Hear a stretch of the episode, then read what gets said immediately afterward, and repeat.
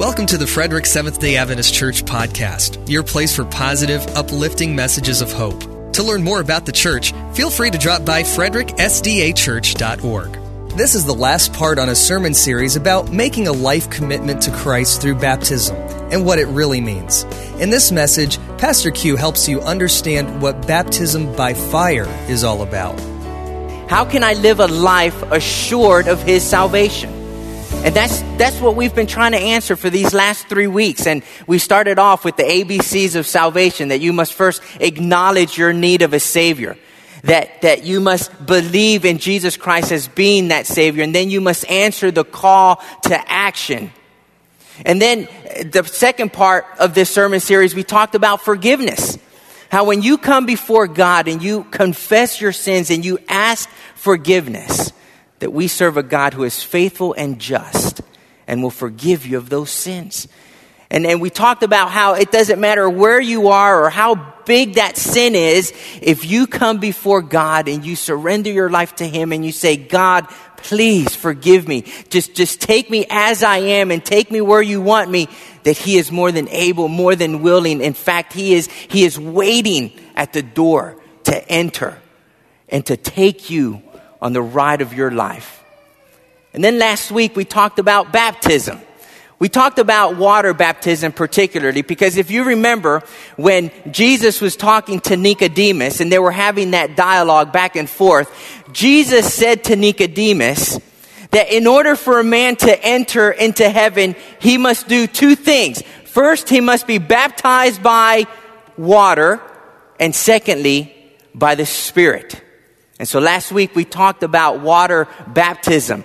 How water baptism is for the remission of sin. It is an act of repentance, which means you are literally turning away from your old self. And that in water baptism, as you just witnessed here, when you are buried in that watery grave, you die to self. And when you are risen, like Christ rose, when you are risen, you are risen to a new life in Him. And that you are no longer now condemned by the sins in your life because Jesus says, I'll pay for that. I'm covering his life. My sacrifice is covering his life. He or she is no longer, that the sins in their lives is no longer accredited to them to death. Why? Because I paid for it. Today we're going to talk about the baptism of the Holy Spirit sometimes referred to as the baptism by fire. And I have to say that this was one of the most intriguing, challenging, exciting, uh, just any emotion that you can think of studies that I've done uh, in, in a long time. I mean, I just, I found myself just enthralled in this subject and, and I walked away with more questions than answers. Has anyone ever set out to answer a question and then by the time you're done, you, you have more questions than when you started? Eh, this was my experience. And what I've realized in such a short time is that we can't put the Holy Spirit in a box. We can't just put him in a box and put a label on it that says Holy Spirit. It's a lot more complicated than that. And I will admit to you here this morning that what we're going to talk about this morning is but a drop in the ocean when it comes to talking about the Holy Spirit. So listen, I don't want you walking away, I don't want you walking away from here today thinking, all right, we talked about the Holy Spirit, check and check it off your list and say, I got that down packed. No. What I hope today's message will do is to begin to put down a foundation or, or a basis in your life. Maybe perhaps um, give you a desire to want to know more about the Holy Spirit. I hope that it will whet your appetite so that when you walk from here today, you will say, I want to know more. I, I just have a, a, a little foundation. He, he, he has given me a springboard to dive into the Holy Spirit to give the Holy Spirit a little bit of credit, to give him a little bit of, uh, of, of meat here. For, first, I want to establish who the Holy Spirit is. I remember several years ago, I was still in seminary, I got to talking to a Muslim. And as we talked, we realized that we had several things in common. One, we both believed in God. We both believed in, in, in the Father God and how He is a loving God that, that loves us and protects us and, and watches over us. We then even agreed that there is a Jesus. That there is, there was a man by the name of Jesus. Now, we see a little bit different as to uh, what the role of Jesus is. He sees Jesus as a prophet, a prophet like Muhammad or, or, or like all the other prophets that came along. And, and, and I, of course, and, and I probably most of you here believe that Jesus was a lot more than just a prophet. But, but at least we agreed that there was a Jesus. But then when we got to the Holy Spirit, well, that's where we really went our different ways. Because he didn't believe in a Jesus. I, I mean, in a Holy Spirit. There's no such thing as a Holy Spirit. It's, it, it, it doesn't exist. It's just a part or an extension of God. And then he made this challenge to me. He said to me, you know what? There in nowhere, there is nowhere in the Bible where you can find one verse, one verse that has all three of them mentioned by name. Not one verse in scripture where all three are mentioned by name. And immediately I thought, well, wait a second. There's that one in Matthew that says, Go ye therefore, baptizing them in the name of the Father, the Son, and the Holy Ghost, all in one verse. So I opened up to Matthew. I went to the end of Matthew. I, I showed him that text and he looked at it and he was a bit stumped. And he goes, Well, that's just one. I said, Well, that's one. I'm going to need more than that, right? I, it's right there. It's, it's right there in front of, in, in front of us. So I, I need more, more than one. Now, I'm going to give you just 30 seconds to pull out a pen and paper because we're going to we're going to go through text after text after text. Some of the texts we're not even going to go to, but I'm going to refer to them.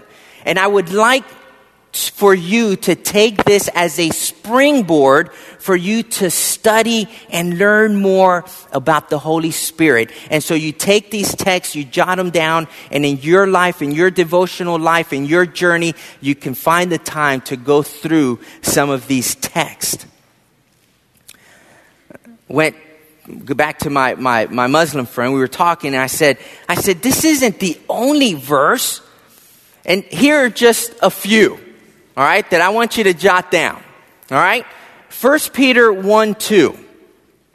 Hebrews 9 4. Romans 15 16. Romans 15 30. I heard someone say slow down. I'll slow down. All right, we'll start again. 1 Peter 1 2. Hebrews 9 14. Romans 15 16. Romans 15 30. Acts 10 38. 2 Corinthians 13 14. Matthew 28 19. All of these verses one verse, three names, three figures, all in one. And this isn't even including the verses that where it talks about God the Father, God the Son, God the Holy Spirit, and may take two, three, four, five verses to talk about the Trinity. He said to me, the word Trinity isn't even in the Bible. You made it up. I said, well, the word God doesn't appear in the book of Esther, but that doesn't mean that God isn't present in the book of Esther.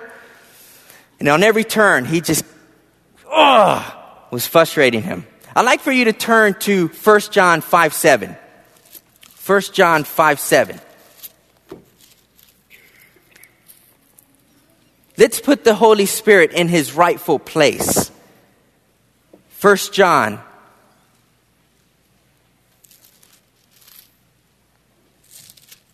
5, verse 7. For there are three that bear witness in heaven the Father, the Word. Now you remember that John which also wrote the Gospel of John, wrote this book. And in the Gospel of John, it starts off by saying the Word, in the first chapter, the Word became flesh, obviously referring to Jesus Christ. Bear witness in heaven, the Father, the Word, and the Holy Spirit. And these three are one. Holy Spirit, God, the Holy Spirit. We oftentimes worship God the Father. We so oftentimes praise and worship God the Son, Jesus Christ. But how often do we purposefully speak out or pray or worship God, the Holy Spirit? And yet, the Holy Spirit, as you will see in just a few moments, plays such an integral part of our day to day life. That it is for this reason, I believe, the devil does everything that he can to remove the Holy Spirit from our personal lives and from our churches. The Holy Spirit. I'd like for you to turn to the Bible in John, the Gospel of John. John was big into the Holy Spirit.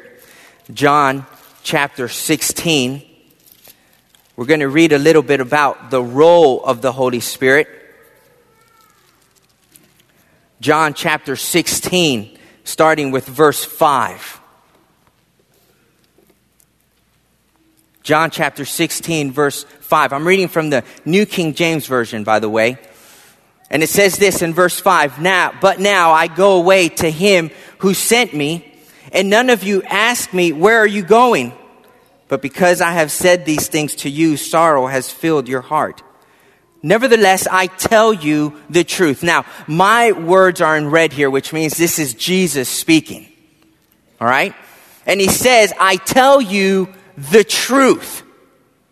Now, this is Jesus saying to you and to me, I tell you the truth. He says, It is to your advantage that I go away. Now, how many times have I heard, and I have been guilty of this myself, Jesus, it would be so much easier if you were here. If you were still around, it would be so much better for us. But yet, Jesus, before he left, he admitted that it is an advantage for me to go and for me to send you the Holy Spirit. So there is an advantage there for us understanding the role of the Holy Spirit. And so he says, there, nevertheless, I tell you the truth, it is to your advantage that I go away. For if I do not go away, the helper will not come to you. Now, some of your Bibles may say comforter or counselor, all appropriate.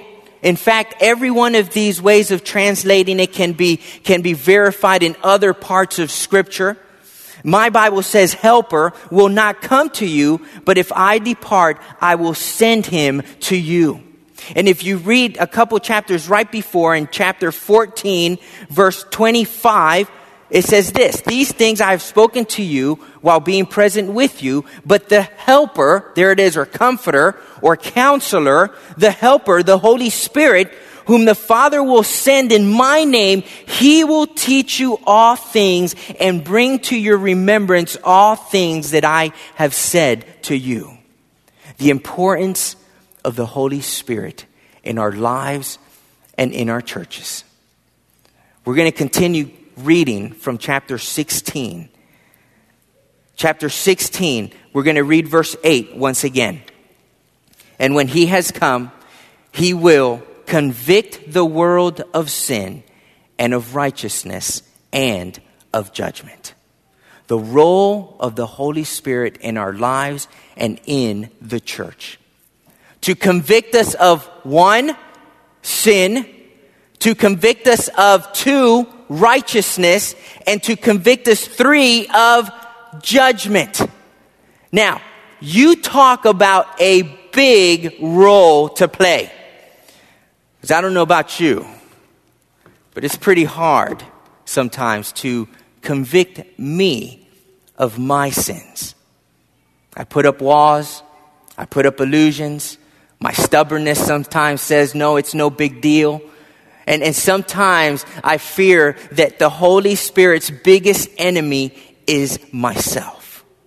But here the Holy Spirit has been sent to this planet, to this earth, to do three things to convict us of sin, to convict us of righteousness, and to convict us of judgment. The Bible says that the Holy Spirit will lead you into all truth the truth about sin, the truth about righteousness, the truth about judgment, the truth about Jesus Christ. The Holy Spirit will convict us. The Holy Spirit will teach us the truth about these things. Now, I'll remind you what the Bible says that the truth will what? Set you free.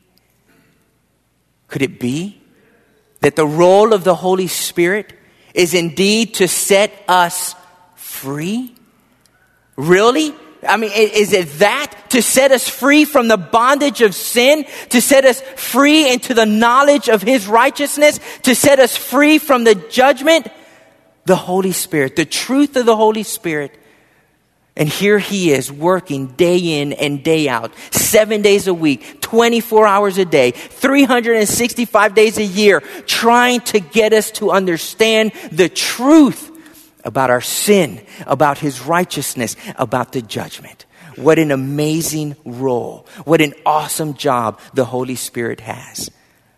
And we're in a position where we can either make it easy for him or we can make it very hard for him. we talked about baptism by water last week.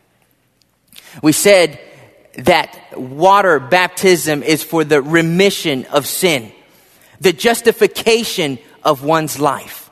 You are being justified of the sins in your life. And my friends, the baptism of the Holy Ghost is the sanctification of your life. It is the transformation that takes place in your life. The Holy Spirit, as He comes into your life, is sanctifying you of the things that are wrong with you. You've heard me say this so many times before, and I'll repeat it again. Jesus, God, the Holy Spirit, He's not just interested in saving you from the mess that you're in, He wants to save you from the mess that you've become. And in order to do that, there has to be a process. There has to be a process of purification. That process is sanctification. That process is brought to us through the power and the grace of the Holy Ghost. As He convicts you, as He transforms your life, as He sanctifies your life by making known to you the truth about sin, the truth about righteousness, the truth about judgment. You want change in your life? Are you tired of struggling with the same things over and over again? Do you want to take things to the next level? Do you know what you need? The Holy Spirit. Are you tired of your marriage or your family where it's at, where it's going? Do you want your marriage to be vibrant and exciting and, and show the love of Jesus? Is that what you want? You need the Holy Spirit in your family. Do you want to see this church grow and minister to the community? Do you want this, this church to, to resemble the character of Jesus Christ? This church needs the Holy Spirit. That is what the Holy Spirit is all about. The Holy Spirit is simply here not only to get you to resemble Jesus Christ, but to get this church to resemble Jesus Christ. He is in the process of transforming, of sanctifying, of convicting us so that we individually can resemble what God showed us through Jesus Christ. And He wants this church to go forth and show what God showed us through Jesus Christ. Do you want change? Do you want change in your own life? Do you want change in your families? Do you want change in your relationships? Do you want change in this church for the better? We need the Holy Spirit. You know, oftentimes when we start talking about the Holy Spirit, what trips us up, what gets us all confused about the Holy Spirit is oftentimes how it's manifested or when it's manifested. And so I want to remind you again that we cannot put the Holy Spirit in a box. We can't just put him in a box and label it and say Holy Spirit and say, all right, we have it all figured out. This is, this is what the Holy Spirit is all about. When we try and do that, that's when we get into trouble. And especially when we try and figure out the how is the Spirit manifested in our lives. You see, because there are two camps. There are two camps. There is one camp that says the Holy Spirit is only manifested in miraculous outpouring in the gifts of the Holy Spirit. The Holy Spirit is only manifested through the gift of tongues or through the gift of evangelism or through the gift of, of preaching or through the gift of hospitality. And only when there is an outpouring of the Holy Spirit in miraculous ways are we experiencing the baptism of the Holy Spirit. But yet there's other people in another camp that say, no, that is not the manifestation of, of the Spirit. The manifestation of the Spirit comes in your daily walk with Him. Little by little, as you communicate with God and as you communicate with the Holy Spirit, He little by little transforms your life into the likeness of Jesus Christ. And sometimes we build up walls and we say it's either one or the other. And I'm here to suggest to you this morning that we should not box the Holy Spirit in. In fact, we need to be open to the fact that the Bible talks about amazing manifestations of the Holy Spirit through miracles, through healings, through speaking in tongues, through raising the dead, through healing the sick. And he also manifests himself in the lives of like uh, uh, the, the jailer or in people as the Holy Spirit spoke to them and, and they give their life over to Christ. And little by little, step by step, their lives are being transformed by the renewing power of the Holy Spirit. Because here's the deal. The Holy Spirit's purpose is to what? Is to transform. And he will use big miracles to transform the church, but guess what? He will use God's still small voice to transform your life. And so we can experience the baptism, the outpouring of the Holy Spirit in a variety of ways. And when we think that we have it figured out, when we think that we can put him in a box, that's when we get into trouble. Some people have a problem with when is the Spirit manifested?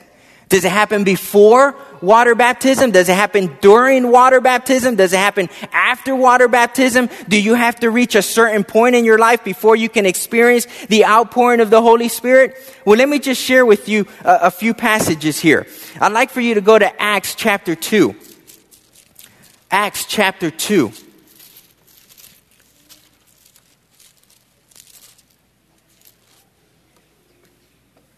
Acts chapter 2, verse 38. Peter says, Then Peter said to them, Repent and let every one of you be baptized in the name of Jesus Christ for the remission of sins. There it is, the baptism by water. That you, and you shall receive the gift of the Holy Spirit. You will receive the gift of the Holy Spirit. And so here we have Peter almost almost uh, what, what he's doing, he's equating the two. He's saying, You give your life to Jesus Christ through water baptism, and you shall receive the Holy Spirit. And so there you have it almost happening at the same time. But is that the only time that it happens? No. Let's read here um, Acts chapter 19. Turn to, to Acts chapter 19, just a, a few chapters over. Acts chapter 19.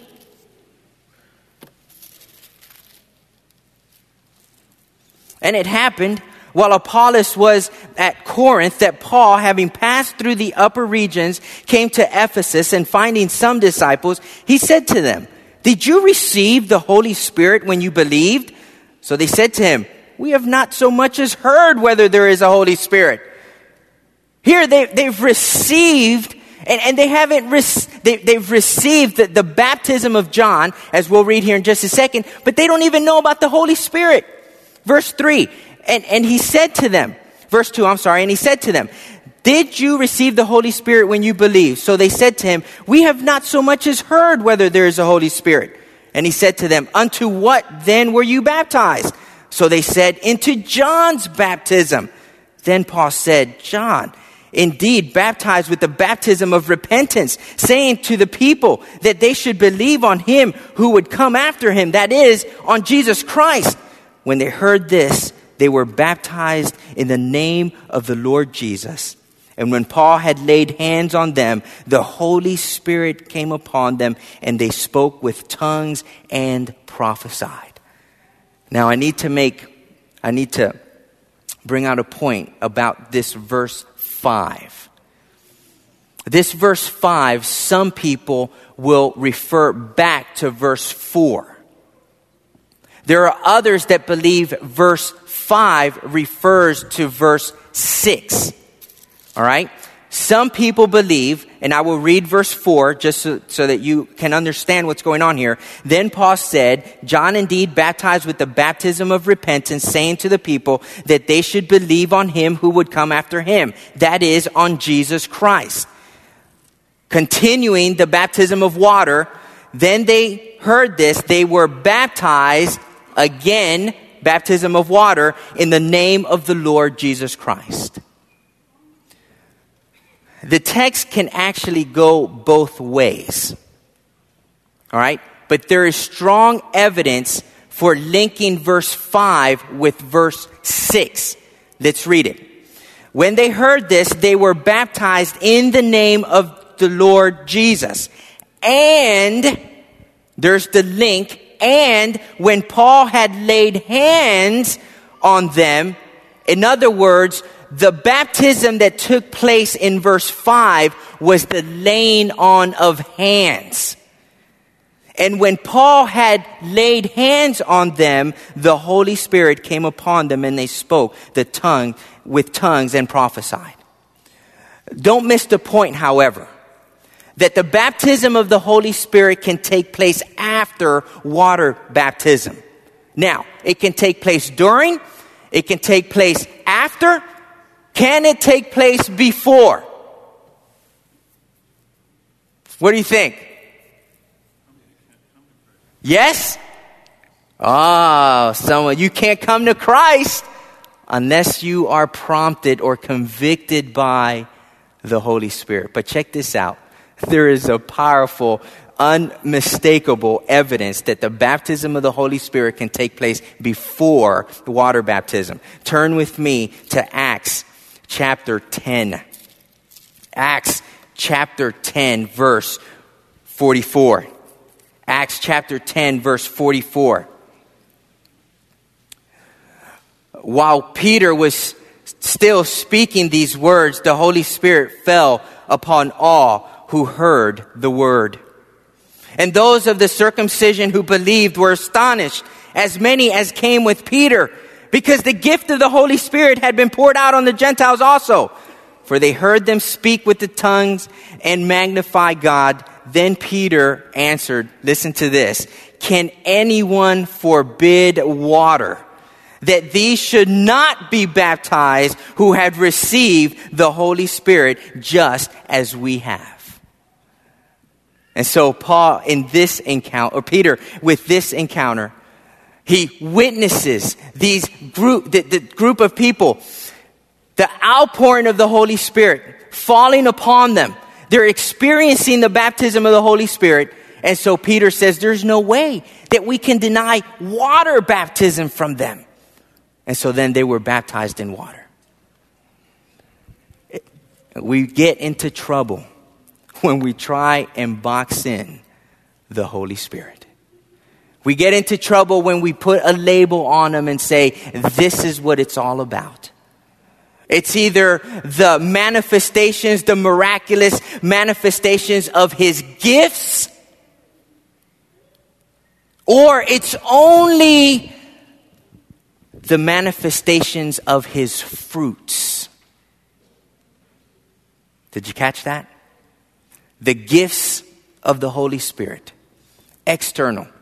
External manif- manifestations of His power working through His people for the spreading of the gospel.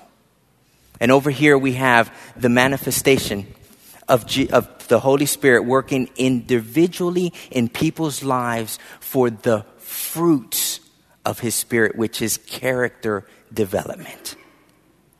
Whether the Holy Spirit is here working in, uh, in, in, external manifestations or whether he's over here working in internal manifestations, make no mistake about it. They both involve the Holy Spirit. They both involve a baptism of the Holy Spirit. They both involve an indwelling of the Holy Spirit in people's lives.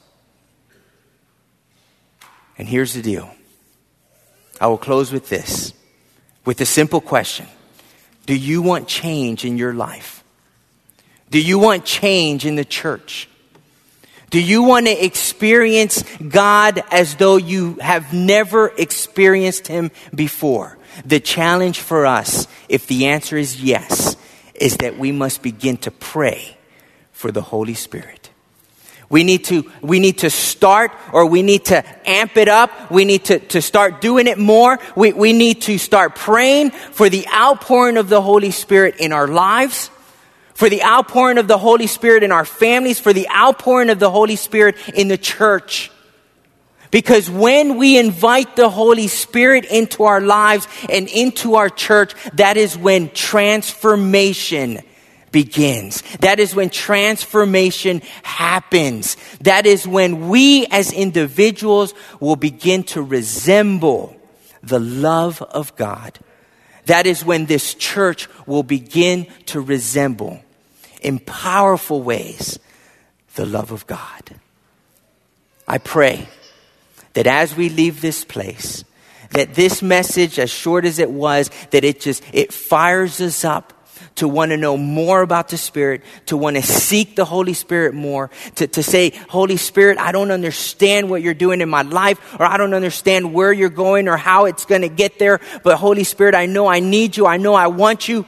We need to pray for the power of, in the, for the Holy Spirit in our lives. And in the same way, we pray for the outpouring of the Holy Spirit for our church so that our church can become what God wants it to be here in this community. The Holy Spirit is all about transformation. And I just pray that we can experience that transformation, that this church can experience the transformation. Our Father in heaven, Lord, we come to you in the name of Jesus Christ, thanking you for the work of the Holy Spirit in our lives. The truth is, is whether we want to admit it or not, whether we realize it or not, the Holy Spirit is at work. Lord, please help us to receive your Holy Spirit in bigger ways, in better ways. God, we want your Holy Spirit to be poured out in our lives and in this church because we want to give you the glory and the honor that you deserve, is our prayer in Jesus' name. Amen. No matter where you are on your spiritual journey, Frederick Seventh day Adventist Church would love to help you along the way. They are a family oriented, grace filled church serving the Frederick, Maryland area. You can feel free to learn more about them at fredericksdachurch.org. For more podcasts, you can click on Sermon Audio.